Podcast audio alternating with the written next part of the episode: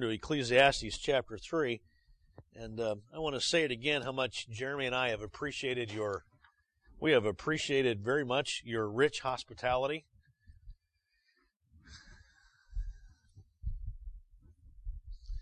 And uh, we have been praying and uh, asking the Lord to bless our time with you.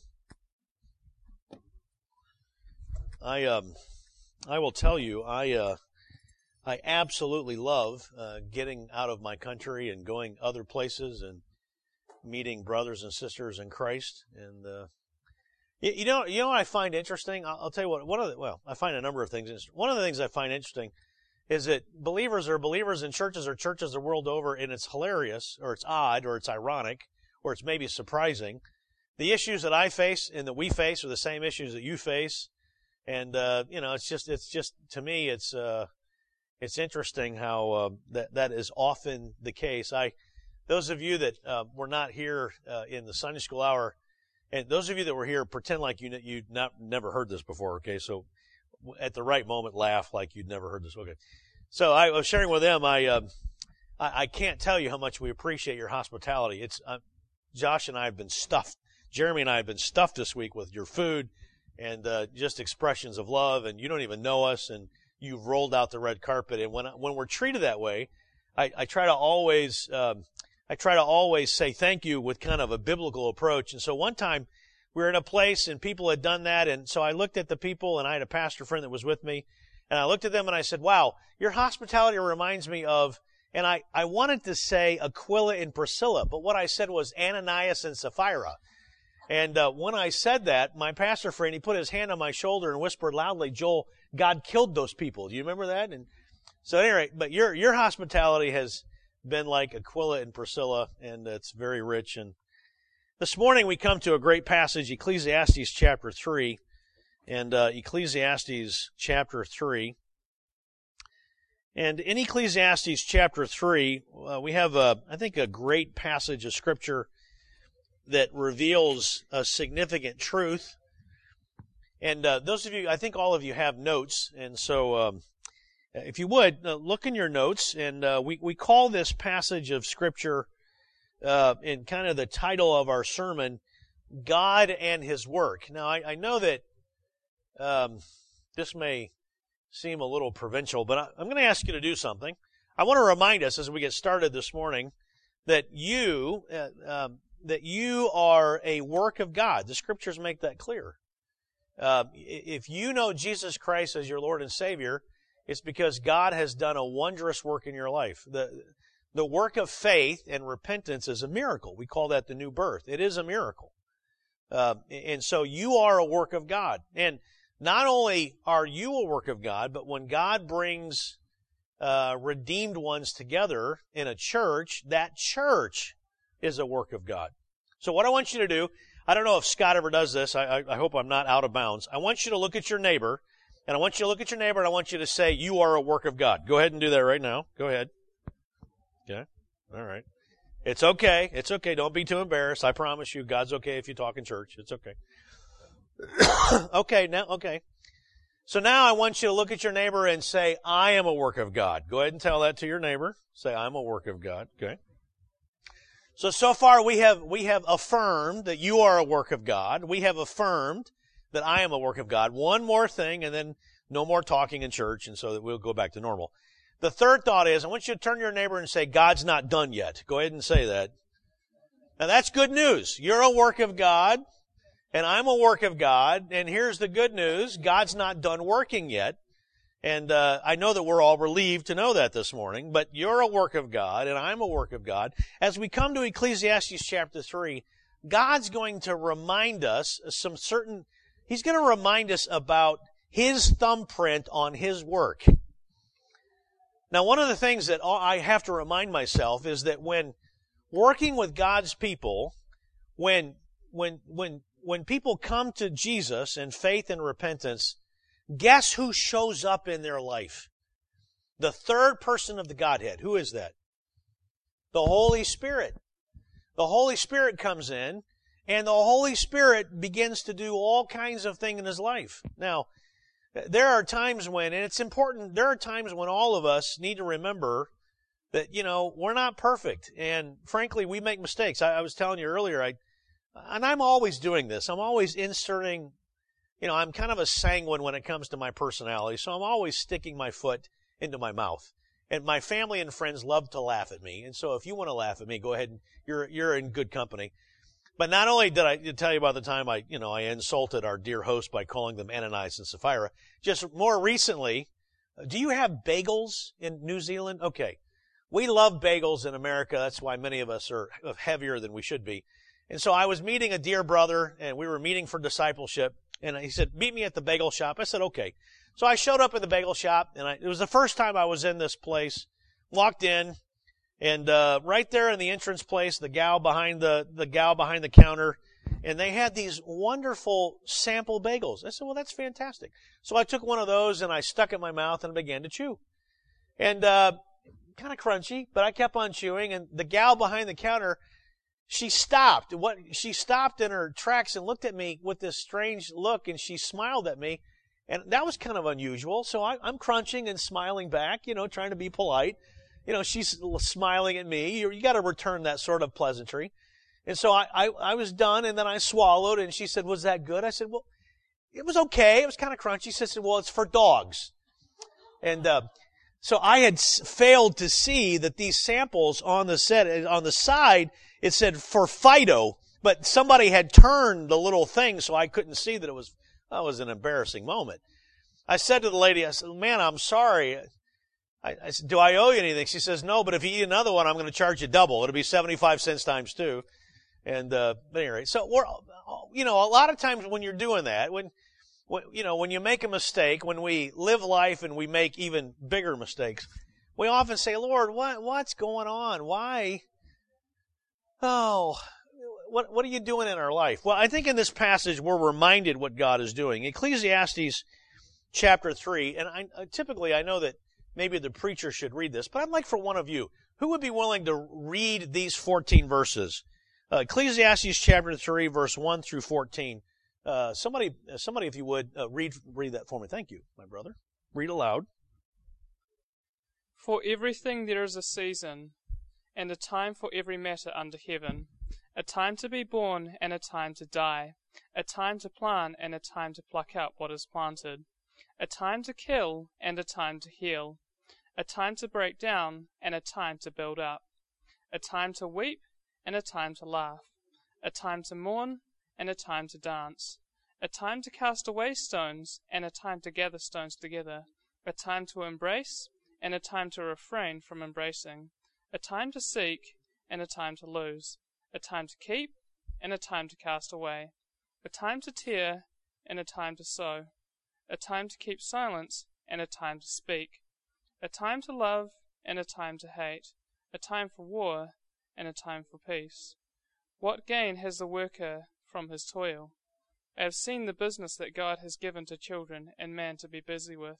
He has made everything beautiful in its time. Also, he has put eternity in man's heart, yet so that he cannot find out what God has done from the beginning to the end. I perceive that there is nothing better for them to be joyful and to do good as long as they live.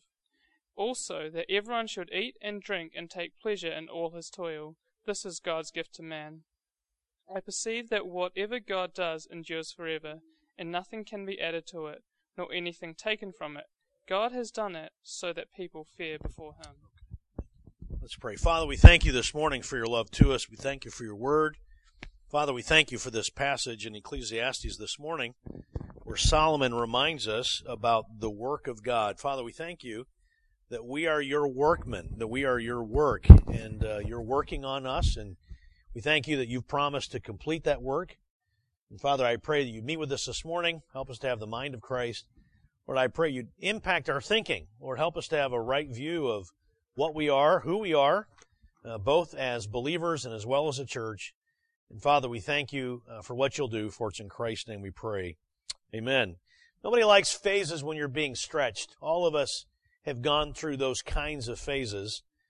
And um, um, uh, when you think about being stretched, and as we're reminded that the word the, the, the we're the work of God, we come to this passage in Ecclesiastes that explains the work of God. Now, Notice the, notice the third paragraph in your notes, background to Ecclesiastes.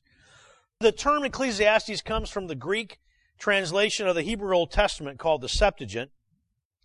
Uh, literally, it means the preacher, a literal rendition of the Hebrew title of, uh, for those of you that like Hebrew, the, the literal Hebrew name is Kohelet, which means preacher, one who calls or gathers. He was used of the one who addresses the congregation of believers. Today we would call him the preacher. Typically, a rabbi would read Ecclesiastes during the Feast of Pentecost. And so this book of Ecclesiastes was read from beginning to end. If you're going to remember, uh, Hebrew goes from right to left. So it, uh, it would have been read from right to left, and it would have been read in total during the Feast of Pentecost. Of course, you have to remember the chapter titles and verses that we have were not part of the original Hebrew text that was added far later. It would have been an, kind of an ongoing, rolling narrative as uh, the rabbi would have read it. The central theme of, of, of this Ecclesiastes is the futility or the vanity of living life apart from God's glory. Now this morning, we come to Ecclesiastes chapter 3. We need to remember that Solomon has already introduced the reader to the main theme, theme in chapter 1. And then throughout the book, throughout the book of Ecclesiastes, Solomon talks about the vanity of, of other things which compete for our attention. Now, this is good. This is extremely good. Ecclesiastes, while it was written uh, during the time of Solomon in the Old Testament thousands of years ago, boy, these themes and this message is right on time for believers today. Why? Because we as believers, we know that we should live life for God's glory, and yet we also have to endure the temptation, and there are certain things which compete for our attention. Uh, for instance, uh, Solomon in uh, chapter 2, he talks about pleasure seeking, the vanity of pleasure seeking. Do you think there are born again believers that get tripped up on pleasure seeking today? You think that's possible? I promise you that there are believers that uh, there are times in their life, instead of their primary focus being God's glory, uh, their focus becomes the seeking of pleasure. Okay? Uh, it's interesting in, in chapter 7, Solomon talks about the empty pursuit of justice. Okay? Yeah, there are people today that believe that, man, in order for life to really matter, my idea of justice has to be realized. And so, and so some people get in, you know, they, they pursue various avenues in hope that, you know, if justice can only be served, well, then life will make sense. But here, Solomon, throughout this book, explains that no, the only, the only thing that's going to make sense from eternity's perspective is living life for God's glory. So this morning, as we come to Ecclesiastes chapter 3, and we read this passage, we're reminded that you are the work of God, I am the work of God, and I'd like for us to notice five truths about God's work in each phase of life. Okay? Five truths, and you can write, those of you that have notes, you can write these down.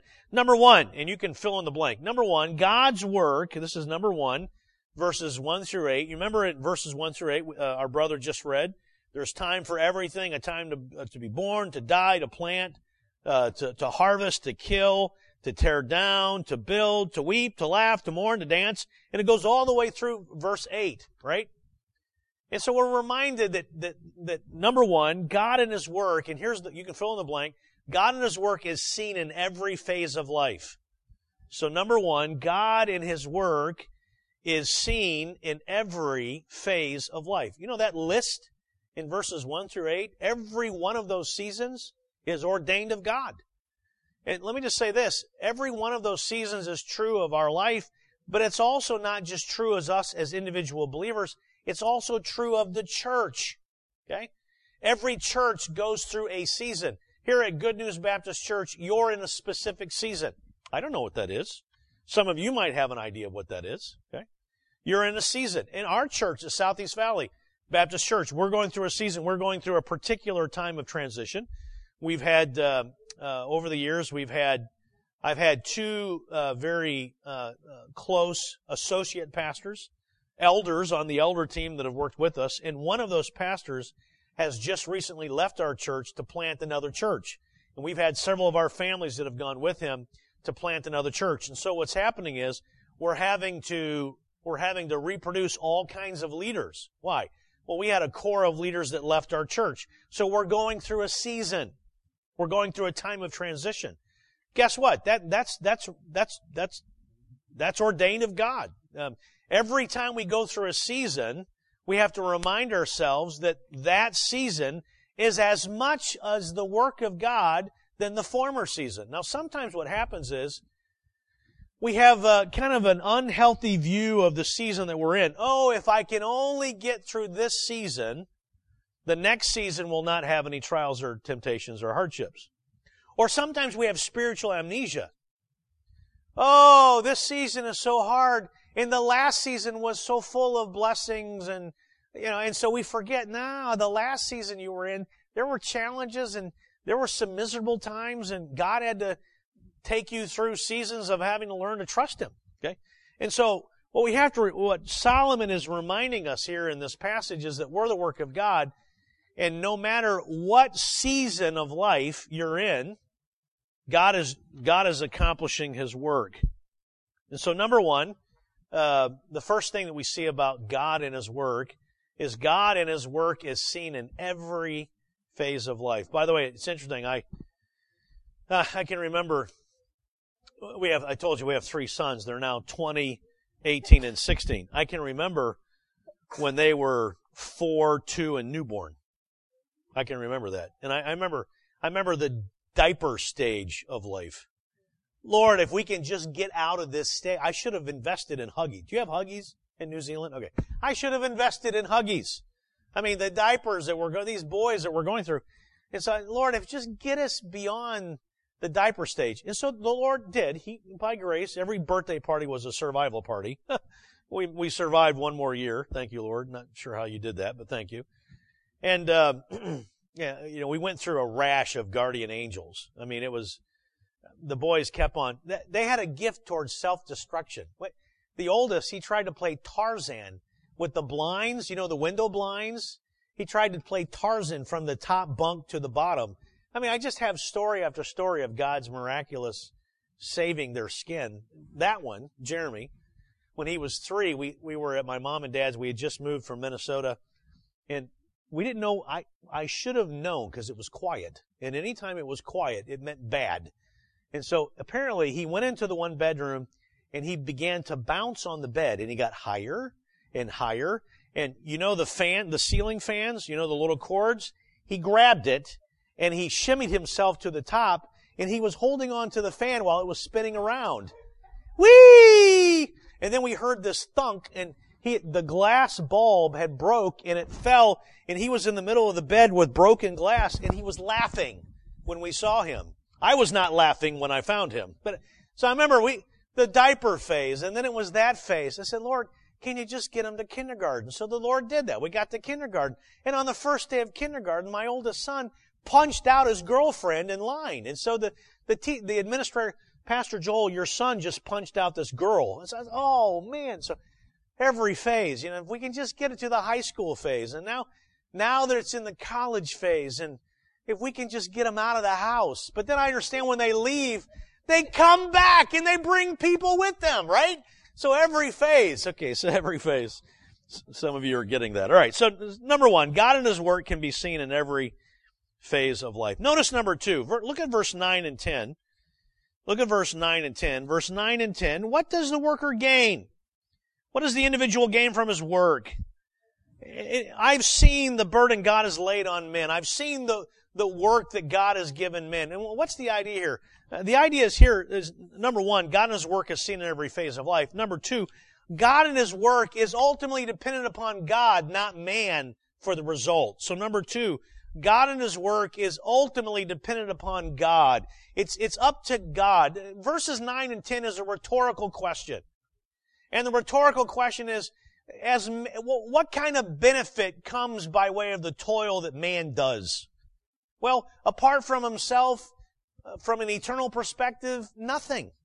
I mean, a man works and it works and he works, but apart from God doing what God is doing, boy, we're not going to be successful. It's up, and so that's really verse 9 and 10. It's a rhetorical question. God and His work is not ultimately dependent upon man and His work. God and His work is dependent upon God working His work through man. And so that's a, a powerful thought. Number two. Notice, notice point number three. Look at, let's move on to verse 11. Look at verse 11. Uh, number three, God and His work, and you can fill in the blank. Number three, God and His work is beautiful. Look at the first, look at the first couple of words in verse 11. He has made everything beautiful. What are we saying? God in His work is beautiful. Number one, we saw God in His work is seen in every phase of life. Number two, God in His work, God is ultimately, God in His work is ultimately dependent upon God, not man, for the result. And number three, God in His work is beautiful in every phase of life. In every phase of uh, the the work of God that we are, that phase is beautiful. Now, my brothers and sisters, I'm not saying that everything in that phase is beautiful in and of itself. What's the promise that we have in Romans 8:28? We know that what? All things what? Work together for good. Not he doesn't say that all things are good, but he's saying all things work together for good for those that love God, to those who are the called according to his purpose. What are we saying? What's Paul saying there? Paul is saying God is so powerful, he's so sovereign, He's so providential in the lives of God's children that he works all things together for good based on the counsel of his will. That means God takes everything that you and I are doing, and even though those things, even though those, even though we may sin, even though we may fail, God is so powerful, He knows how to take all those things and turn them into good. He knows how to redeem them for the life of the believer. That's, that's a blessing. That's a blessing. You remember how in the book of Joel, the minor prophet Joel, and I met another Joel this morning, and that was a that was a blessing. We have another young Joel, so there's two of us, minor prophets. In in the where I'm preaching at home, I'm preaching a series through all the books of the minor prophets, and it's a rich sermon series indeed. You remember how in Joel God promised in that book that He's able He's able to replace the years of locusts. God's able to take what we consider to be waste, what we consider to be failure.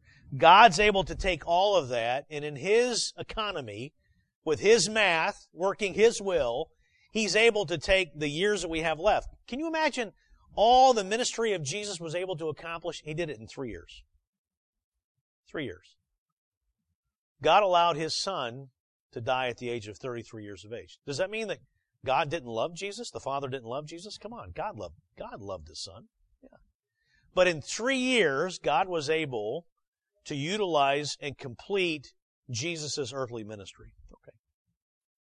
Well, a lot of times we become frustrated because as we look over the span of our life, we, we think of those years, we think of a season when we weren't living for God. We say, Oh Lord, if I could just go back and redeem that. But you know what? God is so powerful, He's able to take even the wasted season of locusts and use those to such a degree that He multiplies the effect of your years of service now. So that you actually accomplish more with the time you have left than you would have otherwise. God uses that. Okay? So God is sovereign. God is providential. And in this passage, Solomon reminds us that not only is God and His work seen in every phase of life, verses 1 through 8, number 1. Number 2, God and His work is not dependent upon man, but dependent upon God. Number three, God in His work, every phase, it's beautiful. That's one of those where we, where we accept by faith and not by sight, right? I, mean, I remember, frankly, I remember, I mean, I remember when we were first starting Southeast Valley Baptist Church, uh, kind of in an introductory phase of ministry, and I remember I, I had pastored a, a, Bible church in uh, one of the states in the United States is called Minnesota. It's very north, lots of snow, lots of ice. Unlike Arizona, which is the polar opposite of that. But we were pastoring in Minnesota, and um, the Lord called us to Arizona to be a part of a new church plant. And I remember the second Sunday we were there, we showed up to Sunday school, and there were three other people there for Sunday school. Three people. Myself, my wife, and three people in Sunday school. And I said, Lord, did, did I misunderstand you? Did, you know, did I miss, it's kind of like John the Baptist when the first time Jesus showed up, he was in jail. And, uh, Jesus, are you the right Jesus or am I supposed to be looking for somebody else? And I remember that stage thinking to myself, okay, is this really right? But as I told you earlier, looking back at God's faithfulness, listen, God is faithful in every stage of life. And no matter what shows up in that phase of life, we know that God is working His will. Yeah. And so every phase is beautiful. Notice number four. Notice uh, continuing in verse 11. Number four, God and His work, it's not only beautiful, but notice, God and His work, look at verse, uh, look at verse 11. He has made everything beautiful. Notice, notice the next three words. Uh, I think those of you that have translations that kind of correspond with this. In its time, or in His time. Number four, God and His work, you ready for this, is never late. Those of you that have blanks, you can write that down. God in His work, He is never late. God in His work is never late. It's beautiful in His time. God in His work is never late. But, but is it not true that there have been times when things happen to us and that's not what I wrote down in my daytimer? I, I know some of you probably use a handheld computer. God bless you. I don't understand you, but God bless you. I still use an antiquated daytimer system. I don't know. Do you guys have Franklin Covey out here? Uh, did they ever have that? Okay, they know that. So I have an antiquated daytimer. It's a, it's a notebook. I open it up. I've got a calendar. I use real ink, real pens, and real paper. I know I'm kind of a 19th century man. My children tell me that. Uh, but um, I, I love my daytimer. But I will tell you, there it, it happens constantly you know, something comes up in this, in the, in the ebb and flow of the day, and I didn't plan on that. That was not in my daytimer. Uh, you know, you get an unplanned medical bill that you weren't planning for. Lord, this is not what I expected today. And so, and so all kind, it happens regularly that God's timing is sometimes different than our timing. So how do we respond to that? See, this passage tells us that God is never late. But sometimes when I'm going through life, something happens and it catches us off guard. Lord, I was not planning for this today. I have three sons. I can't tell you how many times we've been to the emergency room. I can't tell you how many times we've been to the doctor, how many times we've had, okay, Lord, I was not planning for this today. Okay. So when those things happen, it's good to remind ourselves that God is not up in heaven grabbing the banister of heaven with white knuckles saying, oh no, Gabriel, this, this one caught us by surprise. God doesn't do that, right? I mean, He's sovereign. And so we need to remember when God's time, listen, God and His work is never late. So we need to understand, let me, let me just remind us four truths, and this is in your notes, you might write this in. Four truths about God's timing. Okay? Four truths about God's timing the first one is found in Ephesians 1:11. Turn if you will over turn in your Bibles to Ephesians chapter 1 verse 11. Ephesians chapter 1 in verse 11.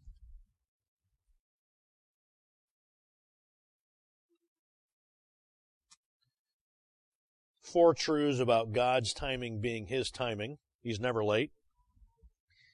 Number one, God's timing is, and you can fill in the blank there, God's timing is fixed to God's providential will. The word is providential. God's providential, His sovereign, or if you want, His preordained. Okay? God's timing is fixed to God's preordained will. Listen to Ephesians 1 verse 11. In Him, we were all chosen in having predestined according to the plan of Him and we say, okay, I know that, Joel. I know that I'm saved. I'm, my salvation is because God chose me. Okay, yeah, I understand that. But it's more than your salvation. Listen to this. In Him we were also chosen having been predestined according to the plan of Him who works out, listen, everything in conformity with the purpose of His will. Everything. That means there is nothing that happens to me that somehow, to one degree or another, is not the not connected to either the direct will of God or at least the permissible will of God. All of that, God has allowed all of that. He's taken all, even, listen, now, God's not the author of our sin, but even our sinful in, in human choices and even when we make mistakes, God somehow is able to take those individual choices and that's wrapped into the fabric of God's preordained plan for our life. Say, Joel, I don't understand that. I don't either. Okay.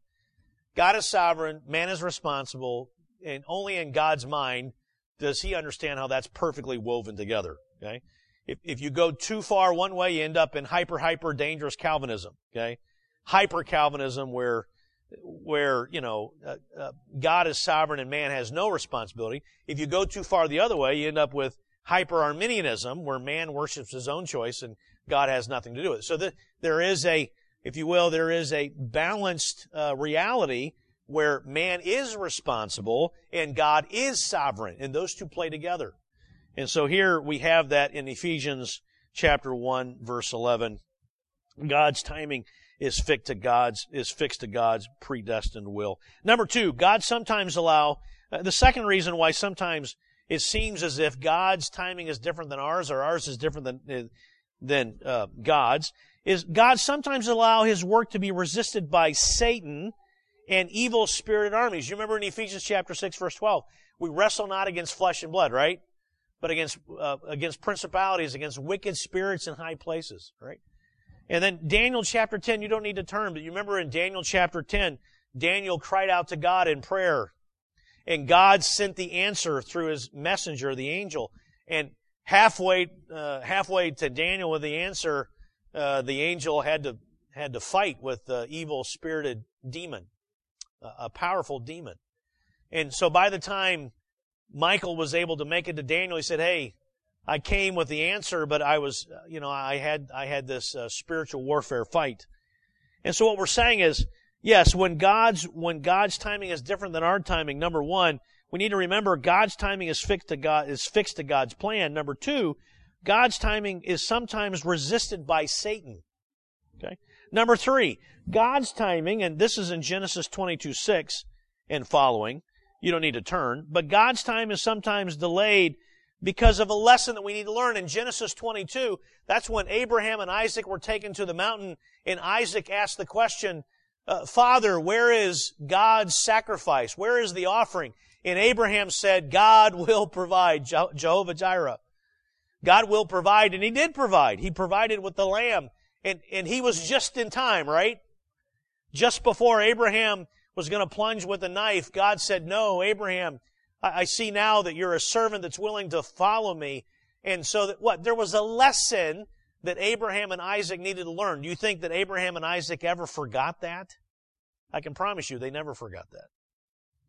So God's timing is different than ours, number one, because of God's will. Number two, because sometimes Satan resists God's will. And number three, sometimes because God has a lesson he wants us to learn.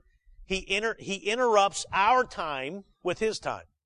He interrupts our plans with His plans. And you know what? We have to remember this. Sometimes we get, sometimes we say, Lord, why are you doing this? You know what? It's a lesson that we would not learn unless God was going to do this. Sometimes God allows us uh, to be, our plans to be interrupted because there's a lesson He wants us to learn, and it's the only way that we can learn that lesson. Number four, lastly, God's timing is sometimes delayed, at least we think, because God has a better choice. In Genesis 24, again, you don't need to turn, but in Genesis 24, Abraham's servant was tasked with the task of finding Isaac a wife. You remember that? And so Abraham's servant went back to the hometown and found uh, God's choice. and Isaac was given a wife. And as the servant reflected on, on all of that, here's what the servant said in Genesis 24. I being in the way, the Lord led me. I love that phrase. I being in the way, the Lord led me. I would imagine that Abraham was probably keeping an eye out for Isaac's wife. I would imagine Isaac was probably keeping his eye open for Isaac's wife. But notice, in God's perfect timing, not in his perfect timing, not in Abraham's timing, not in Isaac's timing, but in God's perfect timing, God allowed the servant to find the wife. Why? Because sometimes God's timing is different than ours, because God has a better choice than the one that's before us. Let me say it again. Sometimes God's timing is different than ours because God wants to provide something and we, we have choice A and we have choice B and we have choice C and we're wanting to go with one of those in God's will is choice D, but it hasn't shown up yet. And so God knows that He has to interrupt our timetable so that we don't go after one of the ones that He doesn't want us to go after. Now sometimes God doesn't care. Sometimes God, sometimes God says, you can choose either one of those. You can choose A, B, or C, and all of those are God's will, and none of them are sin, and they're all okay. And okay, and you use wisdom and you choose one and fine. But sometimes God says, no, I don't want you to go with either A, B, or C. I have one over here. I've got a better choice and you don't know it. So I'm going to interrupt your timetable to give you this choice. So we ask the question, how can it be back in, and you can turn back to Ecclesiastes chapter 3 where we started.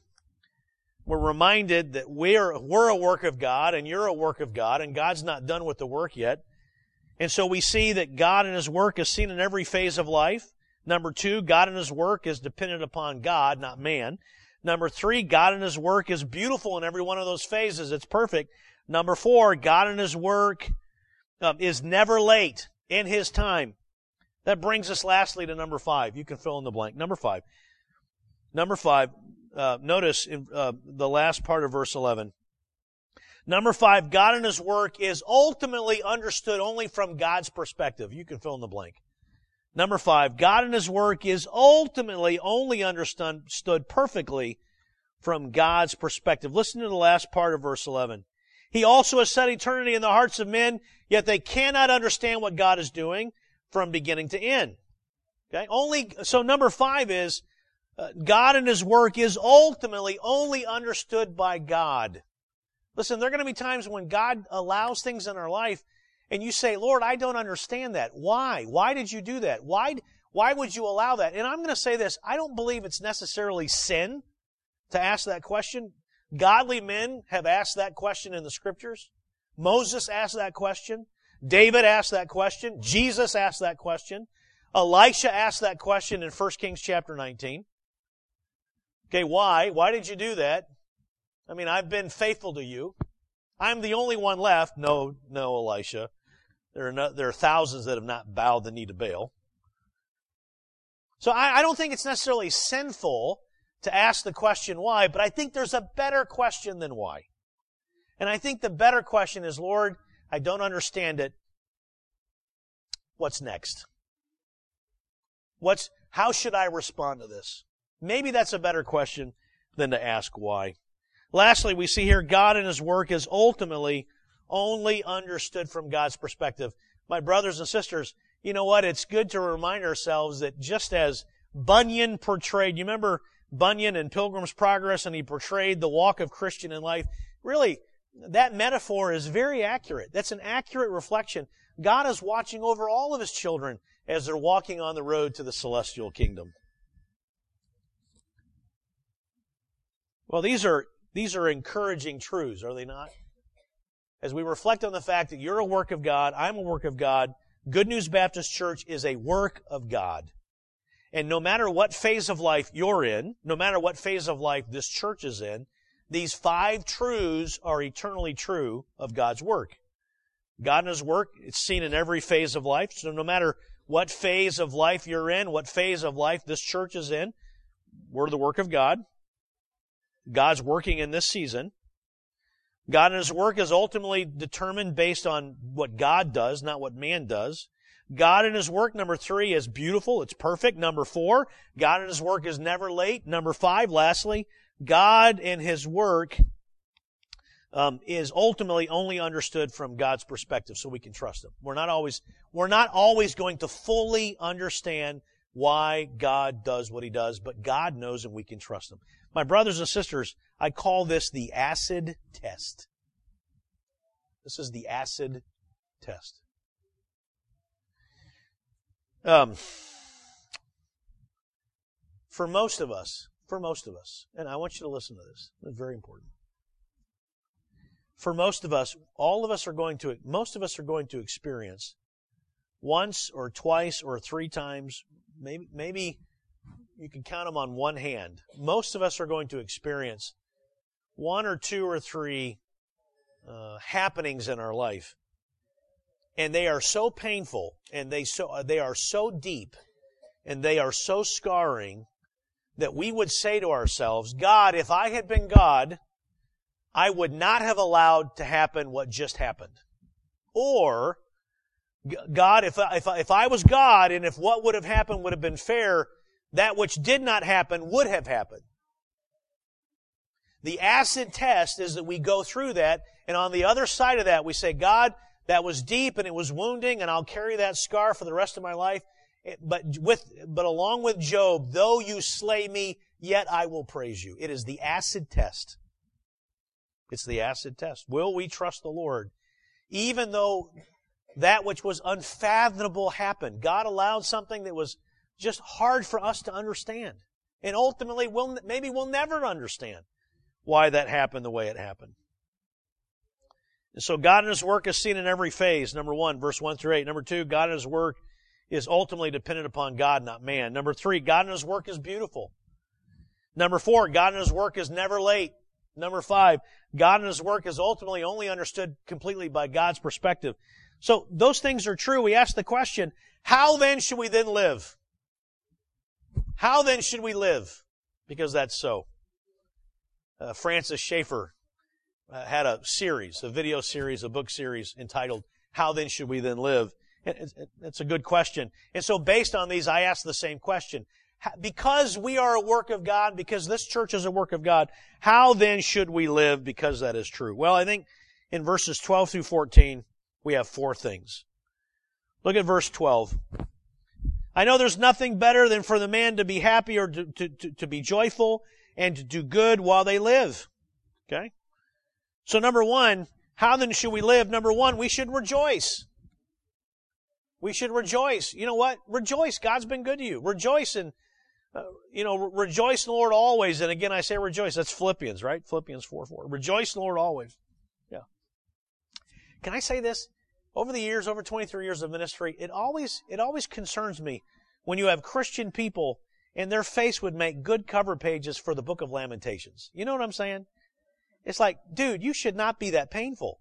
It's like, I mean, like you ask them how they doing, and it's always bad news. You know what I'm saying? How you doing? Well, I'm glad you. Well, I'm not sure. I'm glad I asked, but how you doing? Well, I'm glad you asked. Okay, all right. Now, I'm not saying that it's ever wrong to share that you're having a hard time. We mourn with those that mourn, but at some point in time, we rejoice with those that rejoice. And I think there are some believers that are used to commiserating, and I think they like to commiserate. And so what happens is, you know, there's just always a dark cloud around you. You gotta stop that. Okay? Rejoice. Look and, look and see how God has blessed you. I promise you there, God has been good to you if He's given you life and He's given you God's Spirit. So number one, we rejoice. Number two, look at the second part of verse 12. Not only rejoice, but do good. The last part of verse 12, do good. Hey, listen, yeah, there are challenges and yeah, there, you know, it seems as if that, look, I understand there are times when it's frustrating because you look around and, you know, David complains about this. Solomon complains about this. God, there are people over there that are wicked and it seems as if they get away with it. And it seems as if life is good. But listen, in faith we do good. Even though it doesn't, it doesn't look like it always pays to do good, we do good. Why? Because we're, trusting God by doing good. And so because, because these things are true, we rejoice. Verse 12. Number two, we, we do good the end of verse 12. Number three, look at verse 13. Number three, enjoy the blessings of everyday life, that everyone may eat and drink and find satisfaction in his toil. This is the gift of God. What are we saying? What, what is he saying here? Verse 13. Hey, listen, you got a spouse, enjoy the spouse. They're from God. You have children, enjoy them. They're from God. You have work, enjoy them. It's from God. All of these gifts are from the hand of God. Don't feel guilty. You don't need to be guilty. Enjoy them. They're God's gifts to you. He loves you. And every, what, what do we see in scripture? Every perfect gift comes from the Father who gives liberally. And so rejoice, we do good, enjoy the blessings of everyday life. And then lastly, look at verse 14. Lastly, verse 14. I know that everything God does will endure forever. Nothing can be added to it, nothing taken from it. God does it so that man will fear him. Number four, lastly, number four, number one, we rejoice, we do good, we enjoy the blessings of everyday life. Lastly, rest in the wisdom and sovereignty of God. We rest in the wisdom and sovereignty of God. So you're a work of God. I'm a work of God. We're a work of God. This church is a work of God. And because that's true, we know that God and His work is seen in every phase of life. God and His work is dependent upon God, not man. God and His work is beautiful. It's perfect, every phase, right? God and His work is never late. God and His work is dependent, is ultimately only understood by, from God's perspective. And because of that, we can rejoice, we can do good, we can enjoy the blessings of everyday life, we can rest in the sovereignty of God.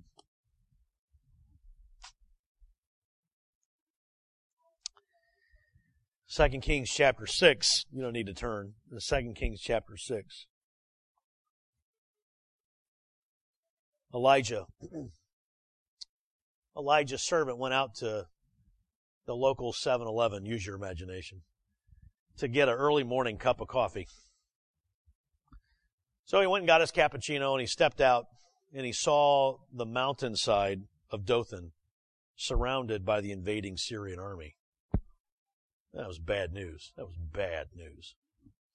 So he ran back. He ran back to the prophet he said to Elijah, Elijah, what are we going to do? What are we going to do? What are we going to do? What are we going to do? And Elijah said, Stop fearing. For those that are with us are greater than those that are against us. And then he prayed a simple prayer.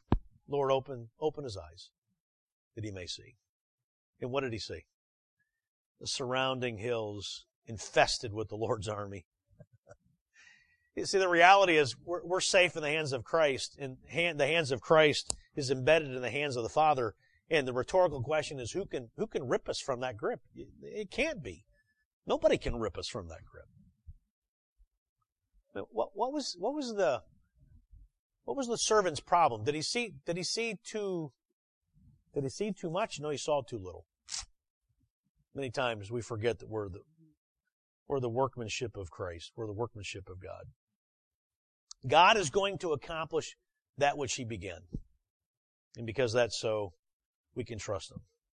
We can trust the one that said, I'll never leave you nor forsake you. All God's people said, Father, we thank you. We thank you for the truths of your word. We thank you for the, uh, the implications of Ecclesiastes 3. We thank you that we're your work. And Father, I pray that in these days when we're tempted to be overwhelmed and we're tempted to be discouraged, we thank you, Lord, to the reminder that you're doing all things well, that you're leading us through each season of life and ministry. Father, I pray that uh, you would help us to be encouraged. So, Father, we thank you for the time we've been able to have today. And Lord, I pray that you would dismiss us with your blessing. For it's in Christ's name we pray.